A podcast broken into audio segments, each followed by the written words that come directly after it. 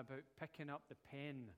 Um, so there's a kind of bit of a Christmas emphasis on what I want to share today, and uh, maybe just kind of some, some personal things as well. Um, and we'll see what we, what we mean by that. And so, what do we mean by picking up the pen? Well, that's kind of obvious, isn't it? I had a pen here, and I've just put it down, okay? I pick up my pen and I begin to write things down. I'm finding more and more these days that if I don't write them down, I will forget them. Okay, my apologies, right? I'm getting fed up saying sorry to people because if I don't write it down, it just doesn't go anywhere, right, other than out my brain.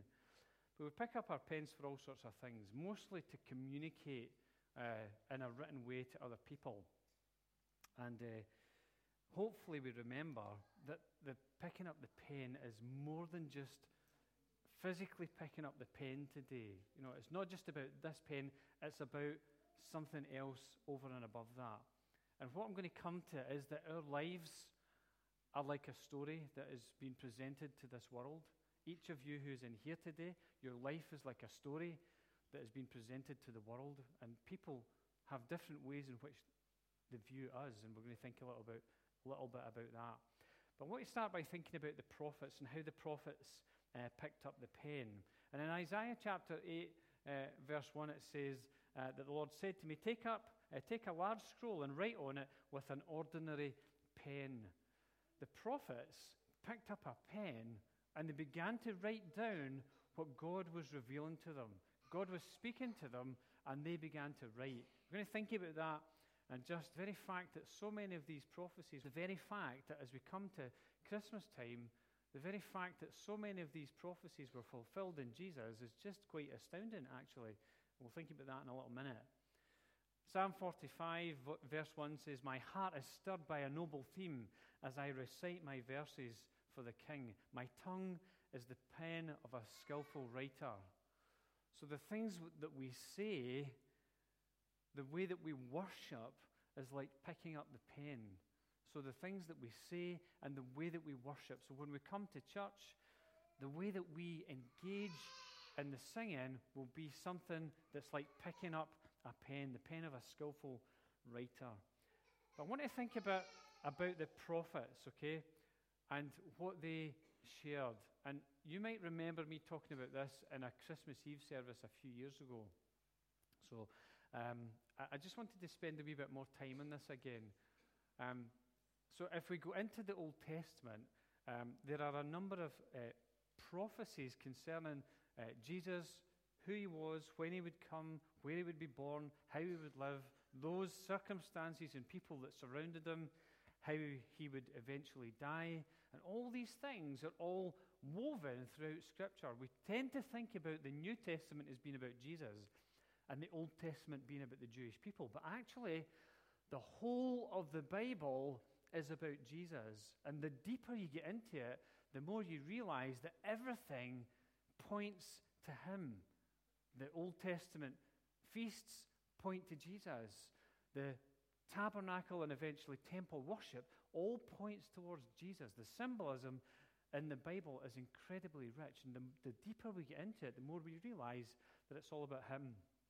And so Micah prophesied, and you can see the figures there, you know, hundreds of years before Jesus' birth, the place of his birth. And this is what it says But you, Bethlehem Ephrathah, though you are small among the clans of Judah, out of you will come for me one who will be ruler over Israel, whose origins are from of old, from ancient times. Talking about Jesus being born in Bethlehem. Then, Malachi talks about John being the forerunner to Jesus, John the Baptist. Words again which were written hundreds of years before Jesus was born. And it says, See, I will send my messenger who will prepare the way before me. Then suddenly the Lord you are seeking will come to his temple. The messenger of the covenant whom you desire will come, says the Lord Almighty. Malachi talks about John the Baptist before John the Baptist has even appeared on the scene. Incredible. Moving on, Zechariah chapter 9, verse 9, again written hundreds of years before it happened, said this Rejoice greatly, O daughter of Zion. Shout, daughter of Jerusalem, see, your king comes to you, righteous and having salvation, gentle and riding on a donkey, on the colt, the foal of a donkey. We know how Jesus came into Jerusalem on the donkey in that week before he died. Zechariah talked about it hundreds of years before it happened. And then Zechariah goes on to talk about the wounds in his hand. And it says in 13, verse 6 if someone asks him, What are these wounds on your body? I will answer, The wounds I was given at the house of my friends. The people who should have welcomed Jesus, accepted Jesus as the Messiah, they're, they're the very people who rejected Jesus as the Messiah. They're the very people who shouted out, Crucify him, crucify him, crucify him. His friends, supposedly. My goodness, what a thought. Zechariah also goes on to talk about how he was betrayed for 30 pieces of silver. And he says, I told them, if you think it best, give me my pay, but if not, keep it. So they paid me 30 pieces of silver. Jesus was betrayed by Judas for 30 pieces of silver. And Zechariah goes on in the next verse to say, uh, And the Lord said to me, Throw it to the potter, the handsome price at which they priced me. So I took the 30 pieces of silver and threw them into the house of the potter. Again, something that happened. Judas was so filled with guilt that he went back to the Pharisees and he, he begged them to take the money back, and they wouldn't take the money, the blood money that they betrayed Jesus with. They wouldn't take it back. And so he threw the money into the temple, and they used that money to buy a potter's field for burying people. Zechariah talked about this hundreds of years before it happened. And the last one that I'm going to focus on today, uh, hopefully, uh, no, second last, sorry, second last, that he said nothing in his defense. Isaiah 53, verse 7 says this He was oppressed and afflicted, yet, we did not, yet he did not open his mouth. He was led as a lamb to the slaughter, and as a sheep before her shearers is silent, so he did not open his mouth. And Jesus, as we see him before Pilate, says nothing in his defense. Pilate's trying to, to give him the third degree, grill him, interview him, find out what's at the bottom of this man. And he says nothing as defense. Isaiah talked about this hundreds of years before it happened. And this is the last one for this part. That his hands and feet were pierced. And then he says, the psalmist says, Dogs have surrounded me. A band of evil men has encircled me. They have pierced my hands and feet. And we know that that didn't happen to the writer of the psalm. And so the writer of the psalm was looking forward prophetically to see what would happen in the future. And if you read, read uh, Josh McDowell's book, Evidence That Demands a Verdict, there's a, a professor in America who looked at the probability, along with his students, of these eight prophecies, predictions coming true in one person, in one place, in one, one point in time. And they calculated the odds to be 100,000 trillion to one. The odds of all of these prophecies being fulfilled in the person of Jesus at that point in time in history, Jesus is a historical figure, the chance is 100,000 trillion to 1. That's a big number. I don't know about you. I was talking about maths the other day and how God invented maths. I wish He'd invented a brain in my head that could deal with maths. I don't understand it uh, other than simple addition, subtraction. How I managed to get through university, uh, college and and do all that. I have n- no idea. I think God gave me special ability for the, the time, but numbers which we can't even imagine. And as you read on in Josh McDowell's book, he lists 64 predictions and he gives the Old Testament reference as well as the New Testament fulfillment. 64, only 64 out of so many more that could potentially come to pass in one person and one point in time and one place. And the numbers are so big that I can't even begin to understand them. The chances of this happening are so slim. Now, to get an idea of what this number means, the person who was doing the statistics decided to use an illustration. Now, my apologies to the guys who come to Compass, Daniel. I misled you when I talked about this during the week. Okay? I will apologize for that on Tuesday. This is the real facts here, okay, in terms of the illustration. He said, if you had to take 100, what, what was that number again? 100,000 trillion, right, dollar coins and lay them out over the whole of the surface of Texas, not America, which is what I said, okay? Okay, the whole of the surface of Texas, then you would fill up Texas to two feet deep in dollar coins, okay? Then you take one of those coins, you color it in with a marker, you get your Sharpie out and you color it in red, okay? You put it back in, you mix it all up, okay? You mix it up, and you take somebody and you blindfold them and you ask them to go and pick out that coin. That is the same as the chances of those eight prophecies coming through, true in the person of Jesus. Incredible. The prophets picked up the pen and wrote. And what this says to me is that they wrote under the inspiration of the Holy Spirit. They wrote as God led them, and they wrote down words hundreds of years before these things came to pass. One person at one point in time in history in one place. Incredible.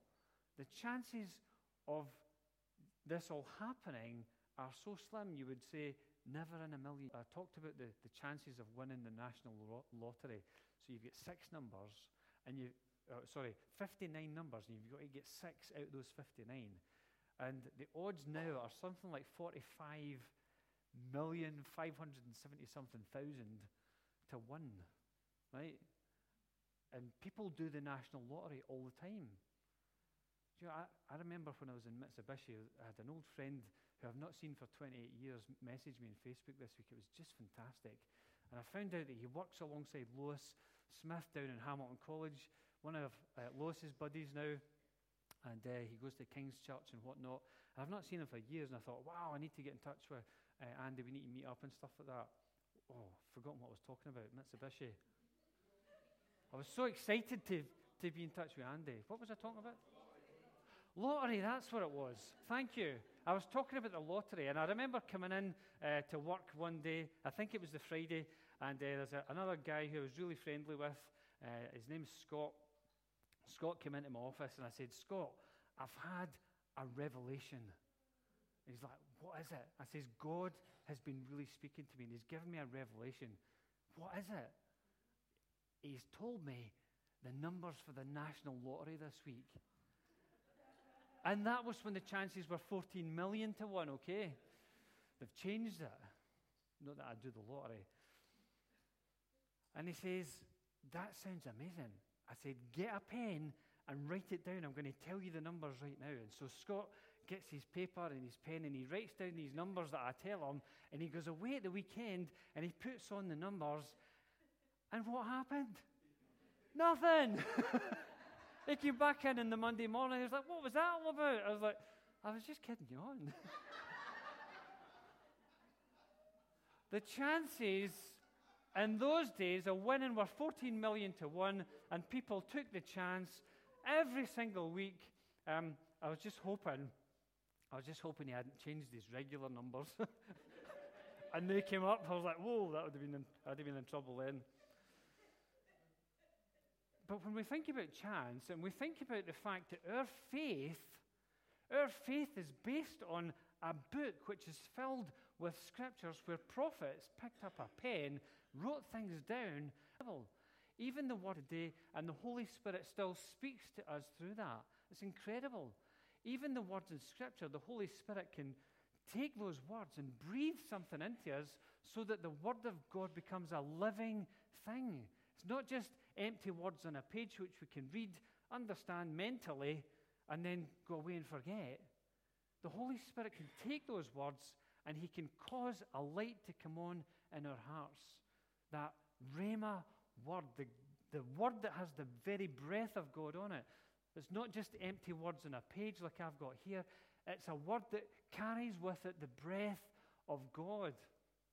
And if I was close enough to you today, speaking to you today, you might feel my breath as I'm speaking to you. Remember that happened to me at the dentist uh, years and years ago. No, it wasn't the dentist, it was the optician.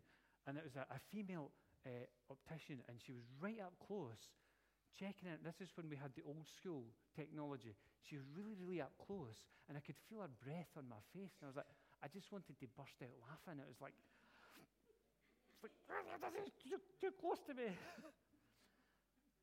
but imagine God being so close that when we read His Word, we actually feel the breath of God. We feel it inside us. We feel the, the life of God coming as we read the Scriptures. I love it when that happens, when God shows me things through the Scripture, things that I've maybe never read uh, for years and years, or I've maybe read hundreds of times, and God comes and He brings it to life. It's just incredible. There's nothing to beat it. The prophets picked up the pen. I want to just share another few thoughts, um, kind of along this line and taking it a little bit further on. Moses picked up the pen. Moses was the author of Genesis. And Moses wrote these words about Abram, Abraham, sorry. Then Abraham breathed his last and died in a good old age, an old man and full of years, and was gathered to his people. Moses picked up a different, uh, sorry, Abraham picked up a different pen. Moses recorded what happened in Abraham's life, but Abraham picked up a different pen. Abraham never, to my knowledge, wrote these things down. But Abraham's life was like a letter written for us today, written as a letter for the people at the time, for his family, for those who would inherit from Abraham. Abraham's life was like a letter which was written by God. Abraham was 75 years old when God called him out of Ur of the Chaldeans to come down into the promised land. 75 years old. Does anybody think they're too old for this game? Abraham was 75 years old, and God was still writing the story of Abraham's life. And Abraham responded to the voice of God in faith. Abraham heard what God said, heard what God was wanting to write into his life, and he responded in faith. Therefore, Moses was able to record these words about Abraham. Luke also picked up the pen. Luke, who wrote the book of Luke, who wrote the book of Acts. And it says in here, in Luke, in Acts chapter 13, verse 36, that for David, after he had served his own generation by the will of God, fell asleep, was buried with his fathers, and saw corruption. He's quoting Paul, who was talking about the resurrection, who was saying that what's been written by the prophet in the past wasn't about David because David died and saw corruption, his body, but Jesus didn't. And he was talking about Jesus being the resurrected King of the Jews. And then also in Luke chapter 23, verse 46. Sorry. Why is that doing that? Go back, go back. Sorry. And when Jesus had cried out with a loud voice, he said, Father, into your hands I commit my spirit. And having said this, he breathed his last. Luke recorded his story as well, the story of Jesus. And if you had to, if we had more time today, we could go into looking at the Gospels, the different types of books, why they were written, who they were written to, and what they're about, and how they present Jesus. They're all very different. How many times the Old Testament is quoted? Any answers? Which of the Gospels quotes more Old Testament scriptures than any, other, any others? Not Luke. Matthew. Matthew, who was writing to a Jewish audience about this king of the Jews, king of kings, Matthew quotes, I think it's 53 or 57. Uh, there are 53 or 57 incidents where Matthew quotes Old Testament scripture to prove to his audience, as we've thought a wee bit about this morning, to prove that this Jesus is the King of kings and Lord of lords, the King of the Jews. Luke picked up the pen. And the Gospels, although they're history, that was the slide that, that you saw before you were supposed to see it. They're history, but they're also his story. But the whole of the Bible is his story. And Jesus said this He says, Do not think that I have come to abolish the law or the prophets. I have not come to abolish them, but to fulfill them. I tell you the truth, until heaven and earth disappear, not the smallest letter, not the least stroke of a pen will by any means disappear from the law until everything is accomplished. Not one thing in it can change until everything's accomplished. Jesus fulfilled Scripture. Jesus is fulfilling Scripture, and Jesus will fulfill Scripture. Think about all the prophecies in the Old and New Testaments that remain unfulfilled. Think about the chances of the, only those eight coming to pass and one person at one place in time in history 100,000 trillion to one. That's only eight prophecies. Think about the things which God has said, which have still to come to pass. Does that encourage your faith? It encourages my faith to know that my God, who has spoken all these things through the prophets and still speaks today, God does nothing without first revealing it to the prophets. Do you know I've been reading this week? Again, prophecies which have been said over the life of this church. And some of them are, are, go way back, and some of them are quite fresh and new. And I was just, I was reading this, and he talked about the. Ch- Do you know one that stands out was when Yenka was here? I was reading this, and he talked about the church's mission and the church's role, and how it was bigger even than just Whitburn. I want to share these things in the new year, right? I'm getting really excited about what God is saying about this church. And I'm bursting to, to share some of these things. But it's just, it's not time at the moment, but I'm bursting to talk about what God's been saying about the life of this church. And one of the things that Yenka said was if you feel that you're insignificant, then you qualify. I was like, yes, you're beauty. I feel insignificant sometimes. But what were we singing about this morning, Steve? When we're weak, then He is strong. It's not about us looking great. I've said this so many times. It's about what God wants to do that's for His glory. So the Gospels are history, but they're also His story. And can we trust Him? Can we trust God with yesterday? That might sound like a strange thing to say. Can you trust God with your yesterday? The things that happened in your past that might still be affecting your today. Things that people have said over you in the past. Things which are in your history. Can you trust God with your history? You think, why did that ever happen to me? That should never have happened to me. Do you know, I was at the funeral of a, a friend this week. And uh, this, this friend, uh, I, know, I know him through uh, chaplaincy work in Longridge Primary School. And uh, he had two children who were adopted. And uh, his, son, his son actually died in a car accident. And you know, this, one of the things that the person t- taking the funeral said was that this is, what, this is what Jim said. He says, Why shouldn't something like that happen to me as a Christian?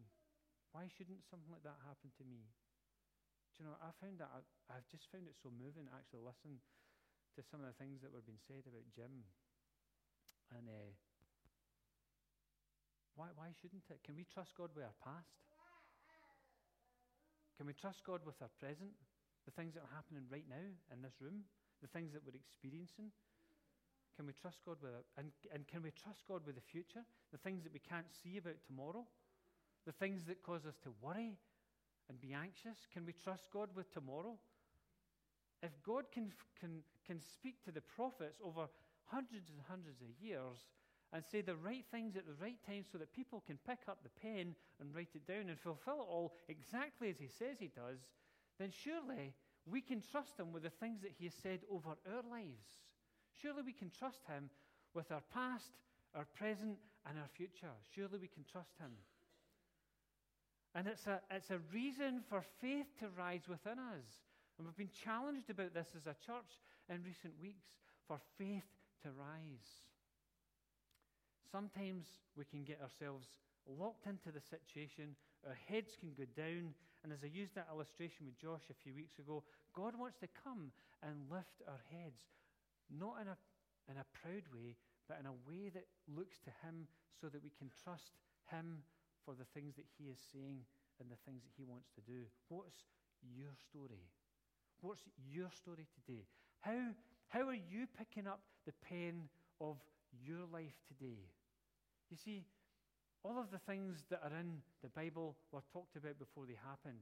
The Bible tells us that God saw you before you were even born. That God had things for you to do that were prepared before the very foundation of the world. So we think this, these prophecies about Jesus are incredible and they're all kind of locked in time. Here's a God who says, Before the universe was created, I knew you. I saw you. I had a plan for you. And we have the opportunity to allow God to write His story into our lives.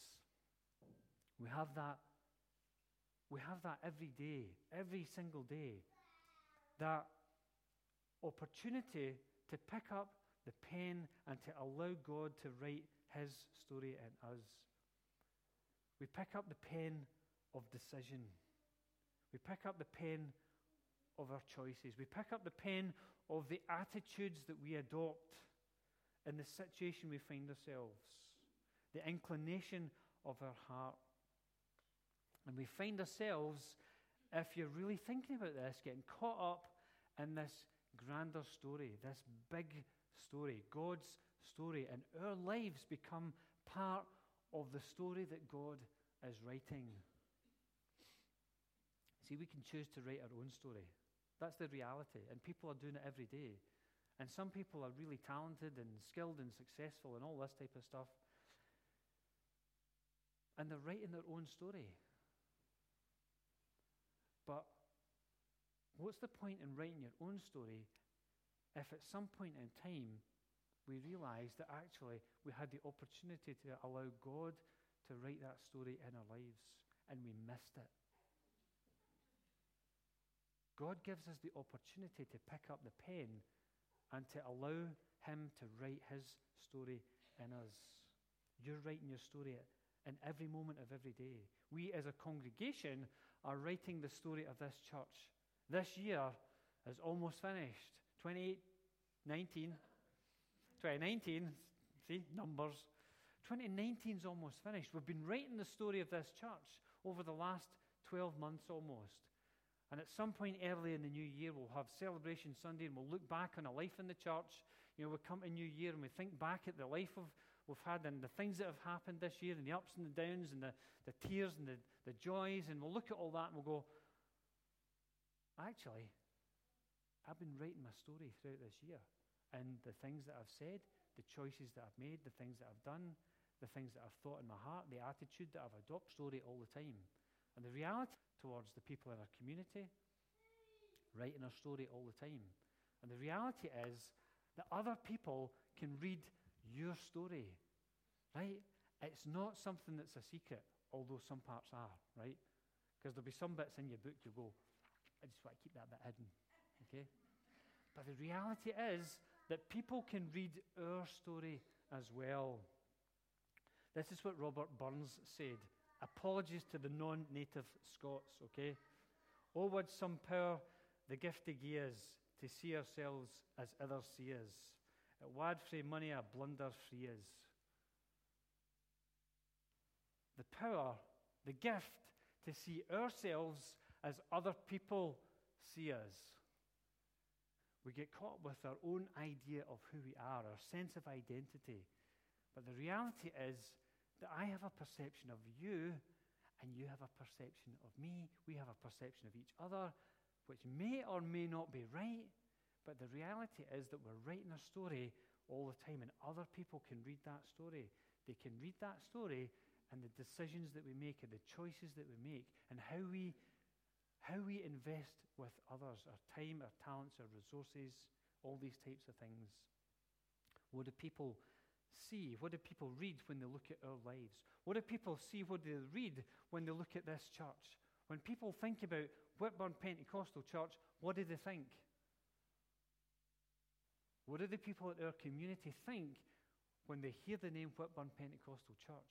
Some people think that's the place where I sit outside and have a wee whatever I have out there at the fire escape, where the water was leaking out the gutters earlier on. That's what that noise was. So if you needing to go to the loo, that was a bad place to be sitting, okay? We need to get the gutters fixed. For some people, it's a building. For some people, they don't even care. In fact, I think for, probably for quite a lot of people, they don't care. And I think God is saying it's time people started to notice Whitburn Pentecostal Church because they need to hear this message about Jesus. Not that we look good, but they can hear the gospel message. So people see us, they see our church. You're not only an ambassador for Christ. If you're a Christian in here today, you're an ambassador for Christ. Did you know that? Just to go back to the Mitsubishi days, I was talking about this with somebody just during the week, I think, about how, how when you're in that workplace, and you, most of you will know this, when you're in the workplace or college or whatever it is, school, and you say you're a Christian, and you maybe make a wee tiny mistake, and they go, Oh, that was you that did that. Have you ever experienced that? I've experienced that. You, you just make a wee slip up and they go, thought you were a Christian. I thought you were a Christian. You go, I am. I, I made a mistake. The people don't get the grace of God, you know, and it's, it's a bit of a, a mystery to me as well sometimes.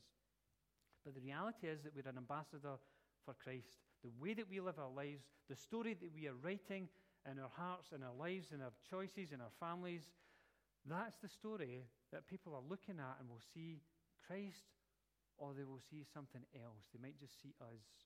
But in the same way, people are looking at the church. You're not only an ambassador for Christ, you, if you come into this building every Sunday, are an ambassador for this church. What do people think when they see you coming into church and they go, I know what you were up to at the weekend? the ones who laughed loudest, Barbara. I'm only kidding. Think about it. We're writing a story all the time. We are responsible for writing that story all the time. Every moment of every day, the way that I woke up this morning, I woke up with some things in my mind that had woken me in the middle of the night, and I was like, I need to do something about that today. Woke up praying for people because they'd been in my mind during the night. Choices that we make from the moment we open our eyes in the morning to the moment we close them at night and go to sleep. We are writing our story every day. God has written the story in the Bible. He's still fulfilling some of that. And I just ask the question today can we trust Him? Can we trust Him with our choices today? Can we trust Him? Can we actually say to Him, Where's my pen? There's my pen. Can we actually t- say to Him, There you go. Wouldn't it be so cool if God just came and took that pen from me right now?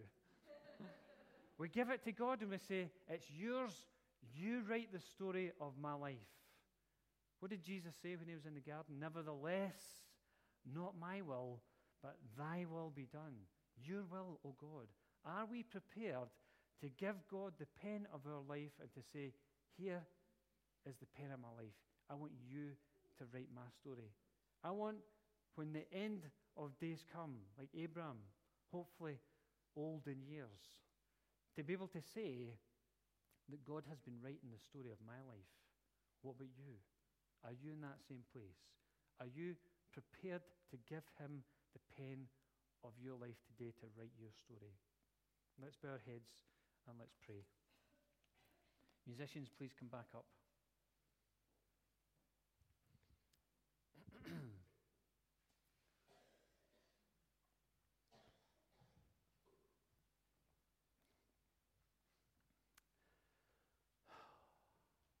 Lord God, we thank you that you are a skillful writer. Father, we thank you for your Holy Spirit which came upon the prophets and inspired them to write the things which we can read and just gloss over so quickly today as we read your word. Holy Spirit, we pray, come and reveal your word to us that we might grasp what it is that you want to say to us Father, that we would feel your breath on our cheek as we read that word, that we would know your nearness as we are in the scriptures studying your word. And Father, we just pray today that you'd help us to hand over the pen of our life to you. Father, to give it to you, to allow you to write that story within our lives, a story that will bring glory to you, and Father, will honor your name. Father, a story that will show other people that you are who you say you are that there is a God in this world, He is not absent, and that He exists and is expressing Himself through the church. And Father, we pray for this church that you would cause it to be all that you intend it to be. Father, the things which you have spoken over this church, we pray, fulfill your word. And Father, we know that when you speak the promises over us, Father, very often there's a time uh, where we think we can move into it right away, but Lord, in order to be ready, to be shaping us, you need to be taking us through some processes in order to be ready. And uh, Lord, I just, as I was praying this morning, earlier today, Father, I pray that you would make us ready to hold what it is that you want to pour into this church. Father, as Jeanette spoke about the potter just a few weeks ago, Father, that you would mold us and that you would shape us into what you desire us to be as individuals and as a church, that we may be able to contain what you want to pour into this church. And so, Lord, we, we make ourselves available to you today. We make ourselves available in the process that we'll go into when we leave this building. Father, we know that the enemy comes to, to steal and kill and destroy and to snatch away the word like the, the birds that come down on the, the stony path. But Lord, we pray, seal your word in our hearts today. Lord, may we be willing to give you the pen of our lives today and allow you to write your story in us, we ask. Father, we pray that you would just glorify your, your name through us. Father, that we would be the people that you call us to be. And just while every head is bowed, and I ask that you bow your heads and close your eyes. And while every head is bowed and every eye is closed, if there's somebody in here today and you've never come to that place of accepting Jesus as your Lord and Savior, inviting Him into your life and asking Him to come and forgive you for your sin, then today is an opportunity to do that. If you've never done that, then I just ask that you pop your hand up and pop it back down, and we'll see your hand and pray for you and we want to just give you some literature at the end of the service that will help you on this journey. Is there anybody in here today who's never made that decision and wants to give their heart to Jesus today?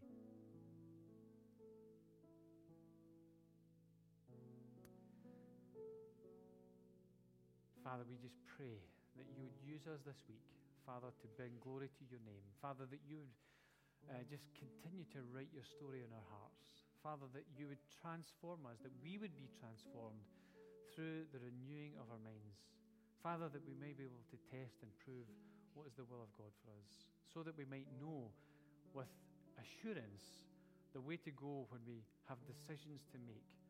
And Lord, we just pray that you would speak with such clarity that we would make the right decisions, keeping step with the Spirit. Lord, we don't want to run ahead of you. We certainly don't want to lag behind. But Lord, we just want to be in step with the Spirit um, as we go into the remainder of this year and as we look forward to 2020 and all that you want to say and do.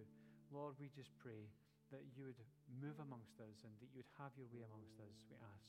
In Jesus' precious name.